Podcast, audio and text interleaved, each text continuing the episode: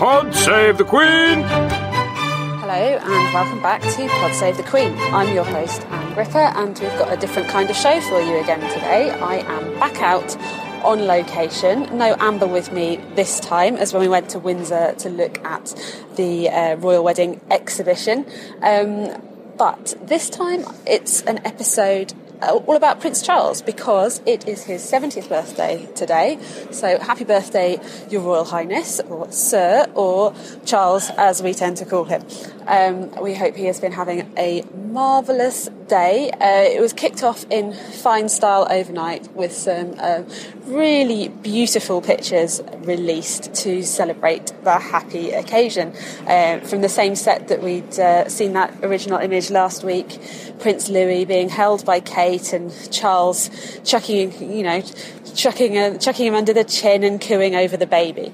Um, this was uh, two group shots. One at that moment when um, you know everyone actually miraculously had smiled for the camera, all looking at the same in the same direction, even all of the small children. So well done, Chris Jackson from Getty, for that. Um, but they also released the more candid shots. So Charles and Camilla with Charles's two boys, William and Harry, and their families, Meghan and Kate, and William and Kate's three children, all absolutely in fits of laughter. Camilla pointing at something that was going on behind the camera, and everybody looking like they were having a really happy time. Which uh, you know, I hope I hope will uh, chime with many of you when you think of special family occasions. Um, so, why is this episode special? Uh, last week we talked briefly about the documentary that was shown on the BBC, uh, Prince Son and Heir, Charles at 70. And today we are going to catch up with John Bridcut, who is the writer and director of that documentary. Uh, for those of you who haven't seen it, it is a really sort of fascinating behind the scenes look at things, um, hearing Charles, William, Harry, and Camilla talking about um, the things that are important to Charles, their relationship with each other, their concerns for him as he gets older, and all of those kinds of things.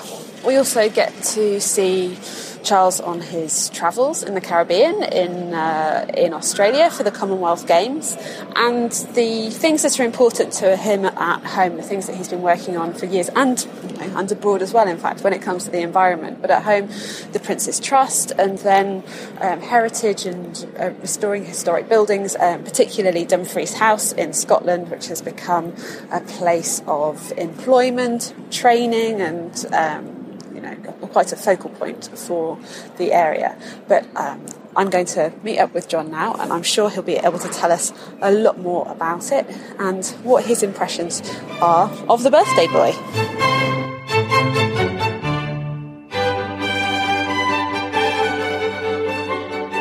So, hello, John Bridcut. Welcome to Pod Save the Queen. Hello, Ann. Good. We're here in the Bloomsbury Hotel. We've got a cup of tea. We're not invited to Charles's birthday party, but he Afraid not. Sadly, the, I think the reporters have caught up with him today and given him some um, chili flavoured nuts to try and keep the squirrels off his bird table. Oh, really?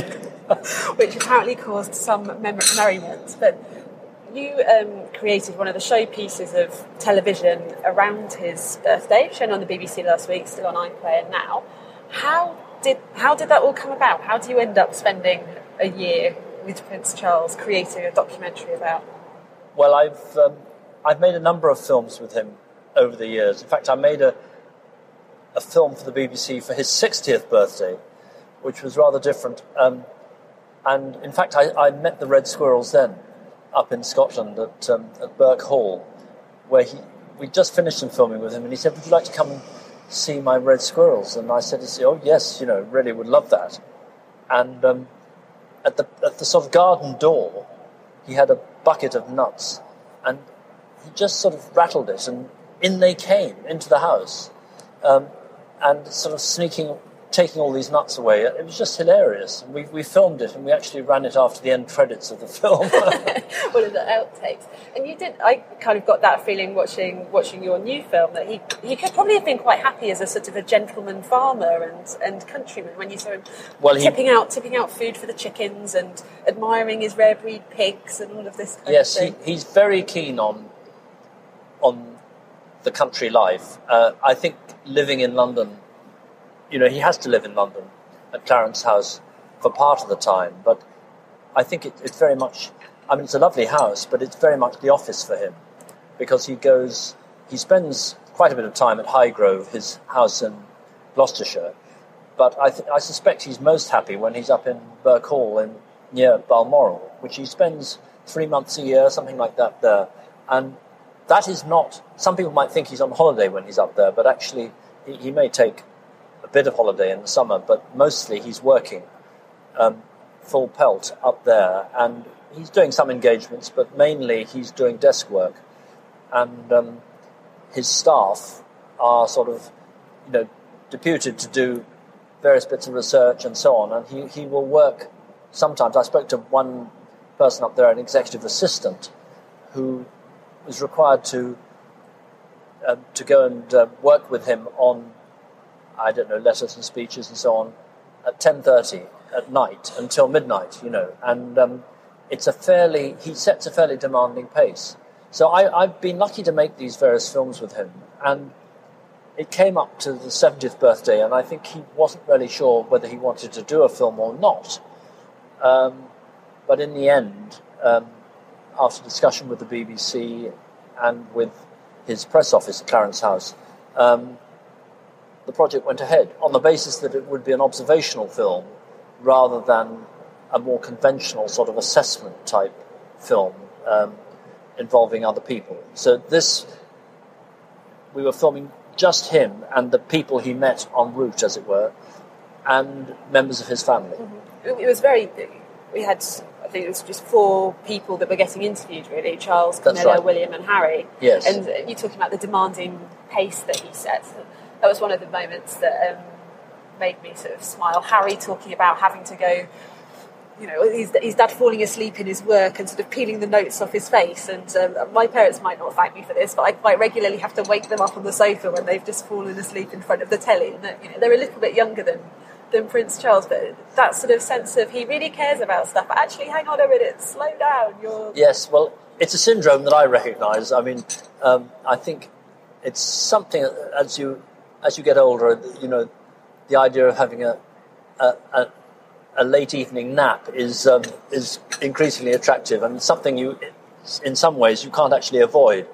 But um, it was very funny hearing Prince Harry talking like that. He spoke very frankly and um, and I thought affectionately about his father.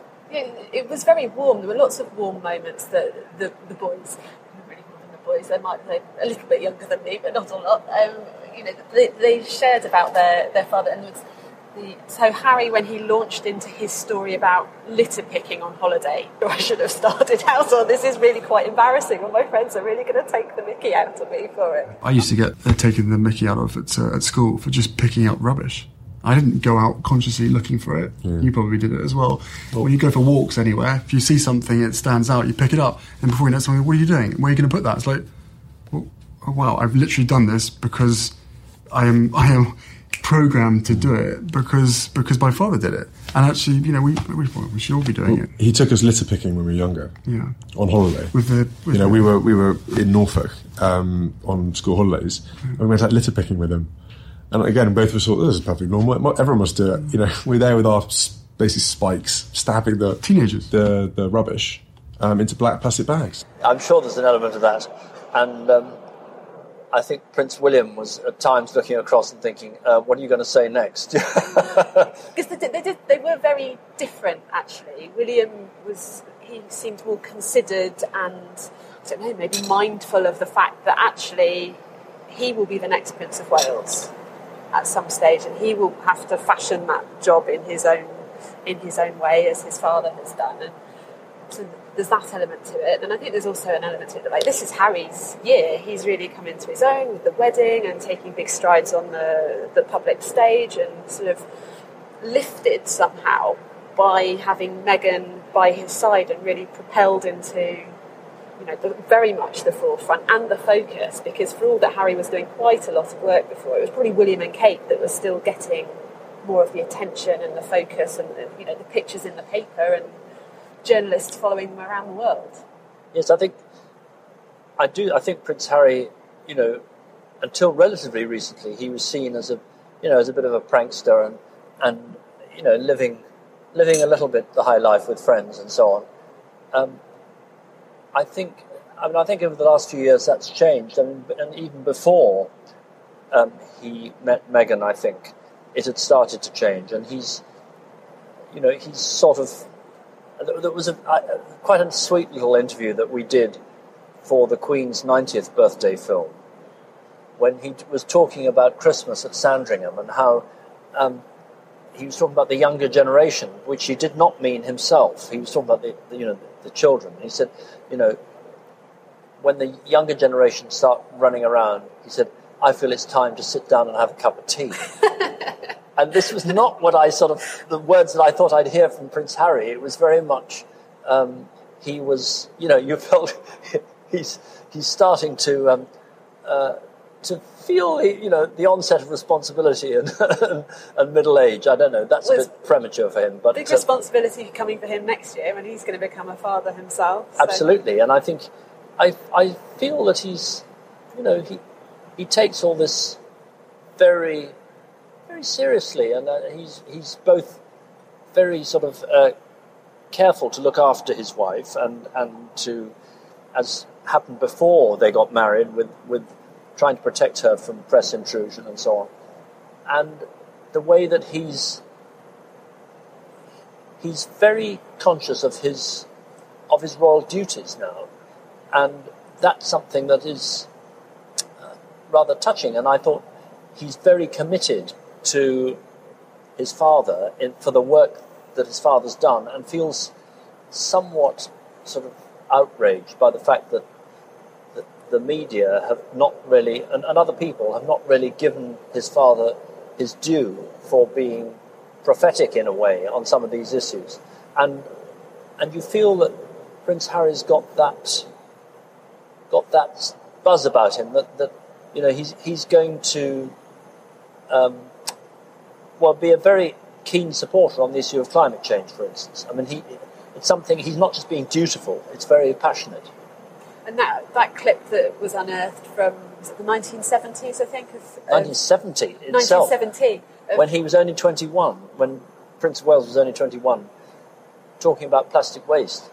Um, I mean, it's, it's you know, it, of course, there were some people talking about it then, but not many, and it was seen as really rather eccentric and sort of um, peculiar to be bothered about this, as though it's not really a problem, is it?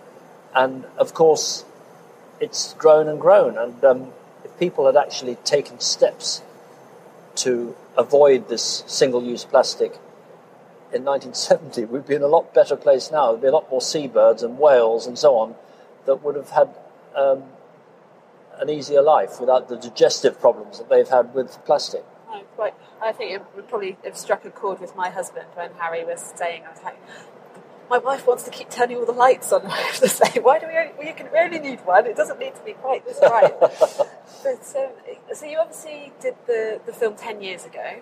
How, coming back again now, how do you see that 10 years? How has Charles changed in himself or in his well, surroundings? When I, when I did the film 10 years ago, he'd only relatively recently married the Duchess of Cornwall. I mean, that was, I forget, was it 2006, 5 yes, or 6? 2005, around Five, then, yeah. I think. So relatively recent. Um, I feel now that he's a man, actually, despite what some people have written in the press, he's a man who's very much at ease with himself and at ease with other people. Um, I'm sure he still does get agitated about things, and you can see that from time to time. But I think he's, um, I mean, his wife talks about him not being bothered about the sort of his destiny weighing heavily on his shoulders. And I think he, he that's all part of it, that he's he knows that's coming and he is he he has sort of developed into that role, although he hasn't assumed it yet but there is a sort of, um, I think there's a, a gravitas and a, and an ease that is um, is quite palpable, really, and I think that's that's been a change from ten years ago. I mean, you know, he he he was when I was filming him ten years ago. He's in his late fifties, so he wasn't a young man, but he was, um, I think, less certain of the way things were going. And this now, I feel that he's, you know, he's comfortable in in the role that he has. When now that he is um, standing in for the Queen quite often, and supporting her in public as well. You know, rather touching scenes that you, you get, like when at the Garter ceremony, they were coming down the steps outside St George's Chapel, and um, the place would normally have been taken by the Duke of Edinburgh, but he wasn't there, of course, and and the Prince of Wales came across to sort of check that his mother was okay coming down the steps. I suspect probably got told, I'm quite all right, um, as, as people of that age are prone to do. Um, and, um, but he's solicitous for her, you know, to make sure that she's okay. On the other hand, he doesn't want to, to step in to sort of, um, you know, she, she needs, you know, thank goodness she's very, she's very fit and in good health, and so she wants to keep, you know, keep on like that, and without him, as it were, sort of getting in the way. But he he looks out for her. It, I mean, it is a strange it is a strange job to have when you spend your life waiting, and ultimately you're waiting for this big job that may be yours one day in the future, but it will coincide with the with the death of your mother. Yes, and it is, I think, a, a sort of a, a, sense of the strangeness of that position came over in your in your film, and, the, and actually that he has made the most of his time waiting, and it's he's made well, that's, his time in between valuable. Yes, that's what I'd say. He hasn't hung around waiting. Um, he's you know he's gone on with what he feels he can do that is useful, and and that's very full time occupation. You know, I mean, he is incredibly busy and hard working. I don't think people perhaps realise that because you know you have to be a bit of a geek to look at the court circular regularly. But but um, you know, I'm sure I, we've got plenty of geeks listening. In good. Well, I mean, I you know, it's my job to, to keep an eye on these things, and so I I do look at the court circuit, and you know, there's quite a lot of activity there, but it doesn't tell half the story of what's actually going on. And he has meetings, sort of private business meetings, with members of his charities, um, organizations which he's patron of, and so on, on a regular basis. And I, I asked them to count up how many there were in a year, and it's over 500 of these meetings, which are just sort of behind the scenes things. Um, you know, he's not he's not on parade, as it were, but those when you consider that there are a wide range of subjects, and he needs to brief himself before each meeting. You know, he can't just sit there and and um, and sort of take no interest in the detail. He's very involved in detail, and to do that, he's got to bone up on the British Asian Trust um, work or the Red Squirrel Society, or you know, or he's president of the I, I, can't remember the proper botanical name, but he's president of the Fern Association, dealing with all different types of ferns. You know, I mean, all these things that he's involved with, let alone the Royal Opera, the Royal Collection, uh, sort of bigger names like that. But you've got to be across all that, and and that's it's not just the meetings themselves; it's the preparation as well. And what's he like as a person in his sort of in his presence? How do well, you see him? He's very gracious. I would say is the first thing um, people have written about him being difficult and sometimes short tempered and so on. Well, he's never been short tempered or difficult with me. Uh, other people can speak for themselves, but I find he's always considerate and and he is gracious. There's a there's an old world courtesy and sort of um, uh, you know, he, he, he does think about how far people come to see him and whether they need some refreshment, all that sort of thing. It's very, it is considerate, and that's number one. he's he's very humorous. We had this funny um, experience of filming, which is in the film, of the Prince and the Duchess travelling on a rather rickety train the heart of Wales railway line, going up from um, Swansea, I think, to Shrewsbury, and it's it's a beautiful part of the world, um, but the trains are pretty infrequent, to be quite honest. I, I think there may be five a day, so it's not easy to be used by people, um, you know, to get to and from places unless you've got all the time as a tourist. But nonetheless, it's still in existence, and he. We had this funny business of waiting on the platform for the train to arrive, and it was eight minutes late.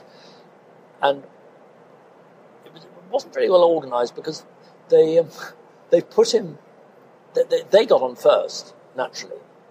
Um, and they were put in the seat, as soon as you got in the door, they put them in the seats right by the door, which meant that everybody else was piling in past them. And I thought this was, you know, bad planning, really, because, um, you know, it meant everybody sort of, oh, oh, and stopped to sort of, you know, to be polite. Um, anyhow, eventually they were moved, but uh, but not before everybody had struggled past them. I was getting on carrying the tripod, um, the camera tripod, which is a particularly heavy one, and camera bags and so on. The crew were behind me carrying all the rest of the stuff. And he looked at me, he said, Oh, oh, John, he said, I thought you had a trade union to stop you doing that sort of thing. which I thought was quite funny. Anyhow, we, um, we had a hilarious time on that train because it's not the sort of train you normally see them on. And partly because they would often travel on the Royal train, or they would travel very often. I would imagine they travel first class, but I don't. I don't think there was first class on this particular line. There's only normally two carriages. I think they put on another two to cope with all the press on it. But we we bowled along, and he and it was pretty definite because it was a very hot day, and he insisted, as he always does, to have the windows wide open. So recording conversation in there was quite difficult because the train made a hell of a noise, um, and and there was sort of lots of people in the carriage as well. But anyhow, it was fun. We did it, and um, and I think you know I think they enjoyed it, although they tend to get talked to all the time. This is another thing that strikes you, is that whenever he goes, there's always there's always somebody who is on hand to explain what this or that is, and they just never stop talking. And I just, I had to say to his press officer, you know, be really nice is just let, give them some space to look out of the window and look at the scenery rather than have somebody yakking at them all the time. I mean, I was doing a bit of yakking myself, but I mean, you just need, and I'm sure they, they need a little bit of time to absorb the surroundings rather than having everybody explaining things to them endlessly. But that is the sort of the peril, I suppose, of being on a royal visit. There's always some children somewhere ready to sing you a song or give you a bouquet or someone to.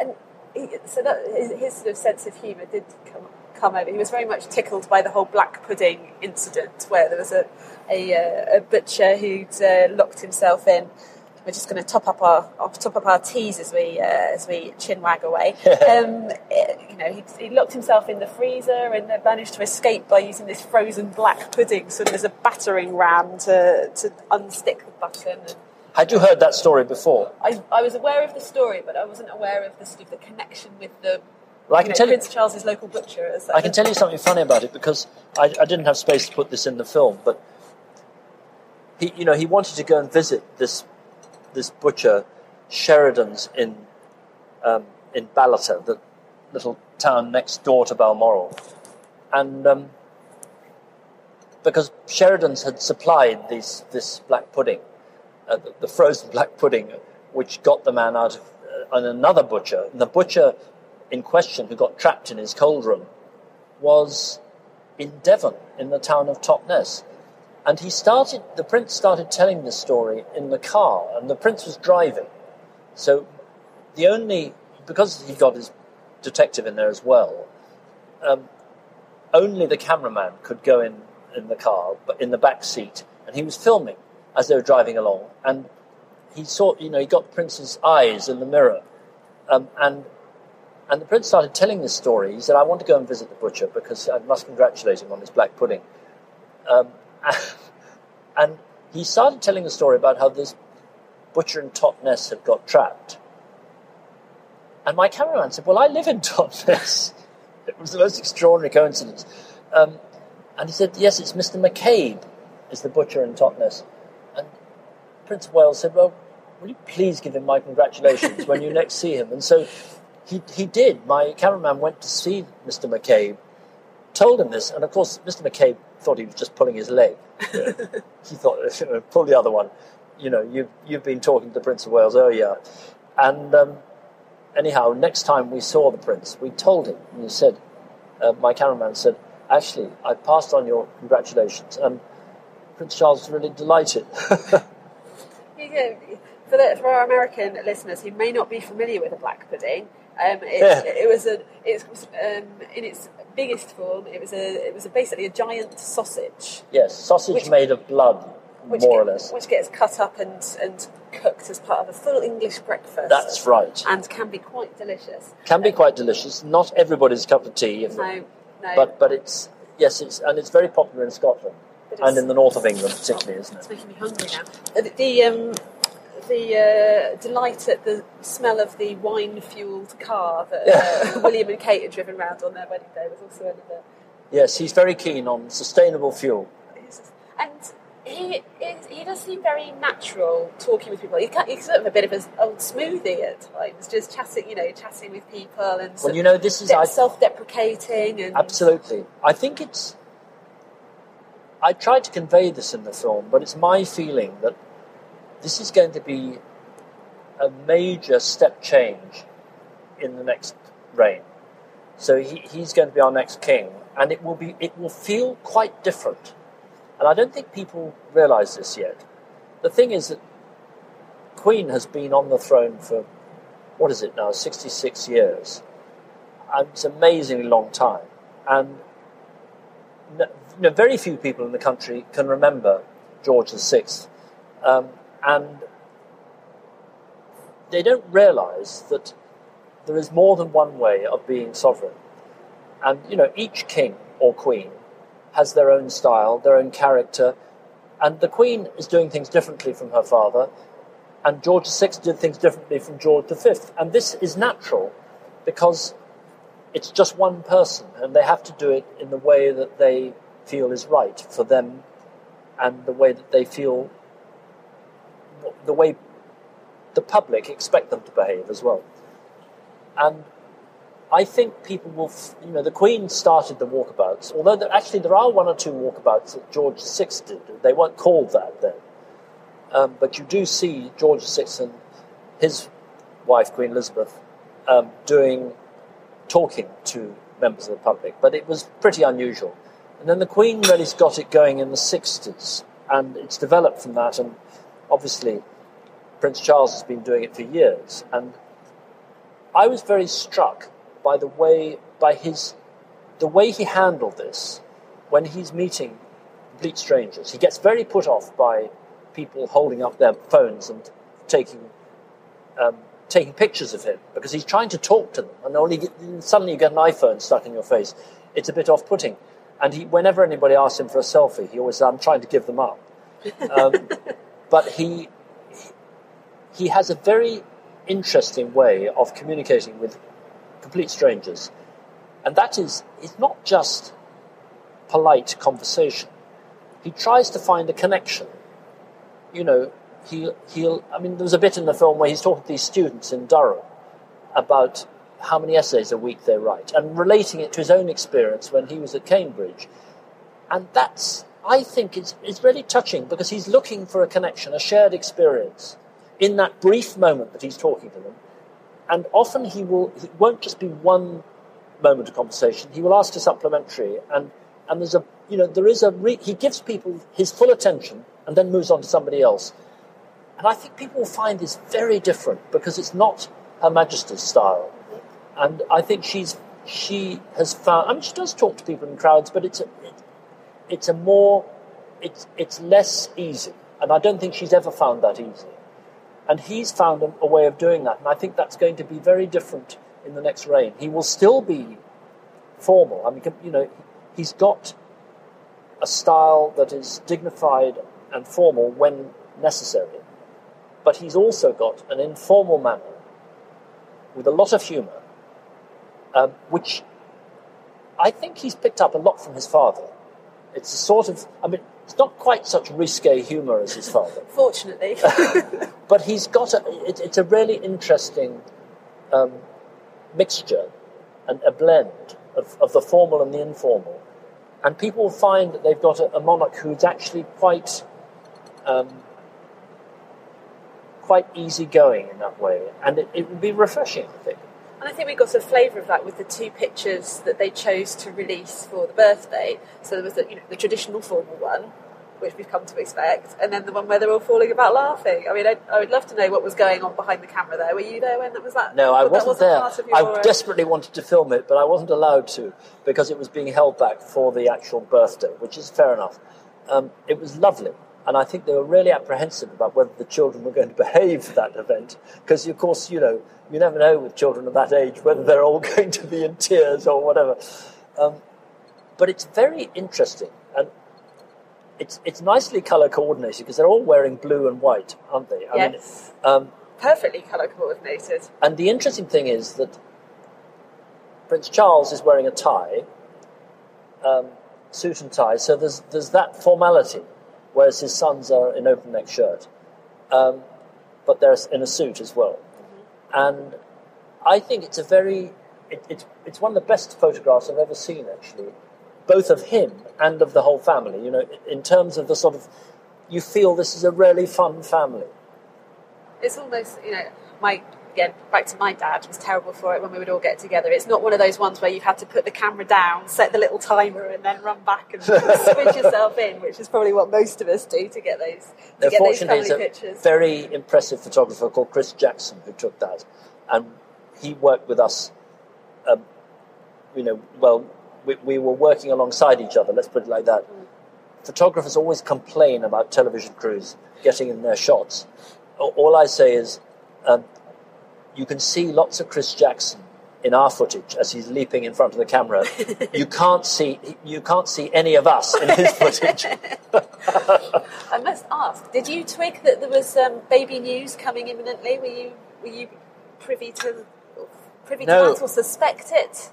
I wasn't at all. I mean, I noticed when we interviewed Prince Harry, which was before he went to Australia, so and before the baby news, he talked about his father getting energy from his family and from the grandchildren and hopefully grandchildren to come. He said, Yes. and that was obviously he knew. Uh, I, I, it did cross my mind, but then I thought, well, it's a reasonable thing to say because you you may may well say, well, I'm hoping we're going to have children. Um, I think he's probably said that before anyway, but it was. Now I look back and I think, oh yes, that's actually that's what that was about. And the, did you? So did you get to see him with his grandchildren at all No. during your filming? Unfortunately, not. Um, it, you know, the thing is, they they don't meet in the normal course of events that often. There are, of course, private meetings, but they like to, they like to keep that private, and I think it's partly that um, Duke of Cambridge has has you know, very understandably has protected his children from being too exposed to the media, and that's one aspect of it, I suspect. Um, but also, you know, their moments, their, their time together is quite private, and much as we would all like to see more of that, um, they keep, you know, they like to keep a bit of privacy there. And we did get a lovely photograph, which hadn't been seen before, of Prince Charles with Prince Louis and sort of um, playing with him. Another Um, Chris Jackson special. yes, it was. And then there's another picture, which is lovely also, which is in the background of the interview we did with the Duchess of Cornwall, which shows her granddaughter being whirled around by um, by the Prince of Wales, and you know, sort of, it, it, it was, it's sort of the thing, you know, we all like to do with children, and it's rather touching that you see that in a completely informal moment because it's, I think it's in the garden of her house, and I don't know who took it, but it's it's a, it's one of those just family snaps, really. Innes William was talking about wanting his dad to have more time to be able to spend with the grandchildren, and um, in an interview that um, Camilla gave Yes. to the Sunday Telegraph, she was talking about how he, you know, he'll get her up, get down on the floor and scrabble about with them, and just you know, he's he's fun grandpa. He's not. Yes, but it, you know, it's it is. I know it's it's it's a tricky thing. Prince of Wales has a very full schedule, and I think they really have to sort of map out time slots. It's not a question of thinking, "Oh, what should we do this weekend? Should we pop round and see the grandchildren?" Let's just make it up. and also, you know, Duke and Duchess of Cambridge have have quite um, their own commitments. So, yeah, uh, I mean, it, it needs arranging, but um, hopefully they. I'm sure in the summer when they're, I mean, they're all up in Scotland together. There's a lot more time together then. Um, and finally, you asked Prince Charles. There's, a discussion of sort of the meddling versus Yes. motivation, and whether he would carry on doing that as and when he does become king. And a little bit of a discussion about what kind of king he might be. What kind of king do you think? Do you think he'll be? Well, he said he said several times that he wasn't going to carry on, as it were, carry on. I use I don't mean it pejoratively, but he wasn't going to um, be as involved as he has been as Prince of Wales because he sees the two roles as being different, and he I, he thinks people are mistaken to think that Prince of Wales has to behave as though they're the monarch. Um, you know, Princes of Wales have latitude to get involved, and he feels, provided he's not being party political, then it's all right. And that's, you know, some people would quibble with that, but that's his view, and that's the way he's conducted himself. I think you have to take it, abs- sorry, absolutely at face value that he is, he does completely know, and he, I suspect he doesn't like being lectured by people who are probably half his age about how to behave as monarch because he knows perfectly well how to behave as monarch. There is, on the other hand, I think it's fair to say he's coming to the throne with 50 years of experience of public life. You know, if he, if he came to the throne tomorrow, it would be of that order. When the Queen came to the throne at the age of 25, she'd had um, well, the equivalent would be five years of time in public life, and that was as a naval wife um, living some of the time in Malta, and you know, not tremendously involved. And, and anyhow, women were not greatly involved in things then anyway. So it was. He, she came with very little experience of the world in all its variety. He comes with a massive amount, and of course, we know he's got opinions but he's also got ideas. And I find it, I think it'll be quite possible that he will, he's not going to make speeches attacking GM crops or, uh, you know, all that sort of thing in, in when he's king. Of course not. But he knows so many people, he's networked so much all his life. And I think he will still be um, tossing out ideas in private, which he does at the moment, and he'll carry on doing that. That's different. And you know, people say, "Oh, he'll, you know, of course, he'll just be able to talk to the prime minister." Well, I think that's ridiculous. I mean, the poor man is not going to be confined to just talking to the prime minister once a week. He will be talking to all sorts of people, and you know, you don't have to be publicly involved, but you you can suggest not I'm not talking to politicians necessarily, but to people who run charities and who run um, organizations that are there for the benefit of the community. He can be suggesting things, and he knows he he puts people in touch with with other people, not only in this country, around the world. He's been involved. One of the things I was sad not to get in the film is his Turquoise Mountain Foundation, which is this extraordinary charity. People have very little idea about. It's in operates in Afghanistan, um, the Syrian refugee camps in Jordan, Saudi Arabia, and Burma, where they're not only restoring wrecked buildings, but they're um, running courses to train people in traditional crafts so that they can earn their living. And it, it's, it's, it's about trying to regenerate um, life for people in distressed areas. Now, that that sort of thing, he he has a lot of experience of at a distance, and can put people in touch with each other. And I think that sort of thing will go on. So, his he's not going to become um, a sort of, uh, you know, a new. Well, he will be neutral, of course, but he's not going to be neutered. um, he will. He, has got that passion and he's got that um, knowledge and experience, which I think he will find ways of imparting to others. But it doesn't have to be done in public. Thank you so much for joining us today. Maybe who Real knows? pleasure. Maybe we'll be here again in ten years' time talking about Prince Charles, King Charles at, at eighty. Well, he said to me, he said, "Oh gosh, eighty next." oh well. Um, happy birthday to Prince Charles. We wish him many more uh, happy returns to come as well. And thank you, John, for joining us. Been a great pleasure, Ann. Thank you. Pod save the Queen!